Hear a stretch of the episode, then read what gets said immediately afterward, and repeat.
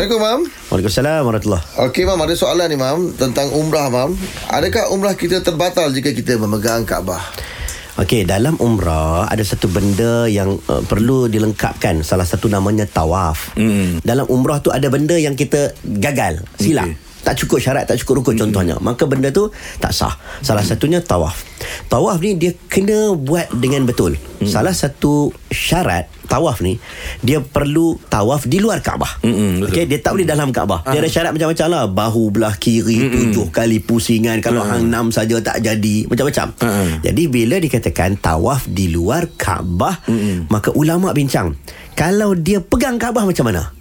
Ha, jadi Kaabah kena tengok Kaabah ni dia bentuk dia bukan petak segi tau. Dia termasuk Hijir Ismail tu. Betul. Ha, itu. Betul. Eh? Okey. Ulama kata seluruh kawasan tu termasuk Syazarwan. Kalau kita tengok bangunan Kaabah, belah kaki Kaabah tu dia macam ada lebihan batu macam terkeluar sikit. Okey. Ha, jadi uh ulama kata pegang, pijak masuk ke kawasan tu dalam tawaf, maka hukumnya batal tawaf. Ah. Okey.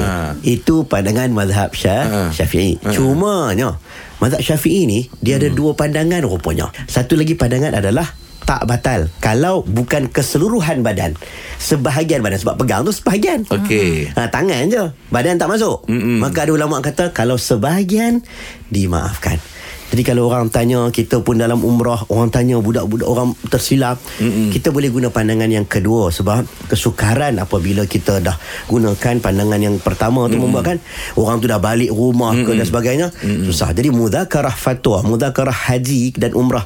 Kebangsaan kita ni buat keputusan ambil pandangan yang yang katakan kalau dah kita dah balik Malaysia kan? Macam-macam baru-baru ni viral lah. Balik Malaysia kita tersilap pun dimaafkan.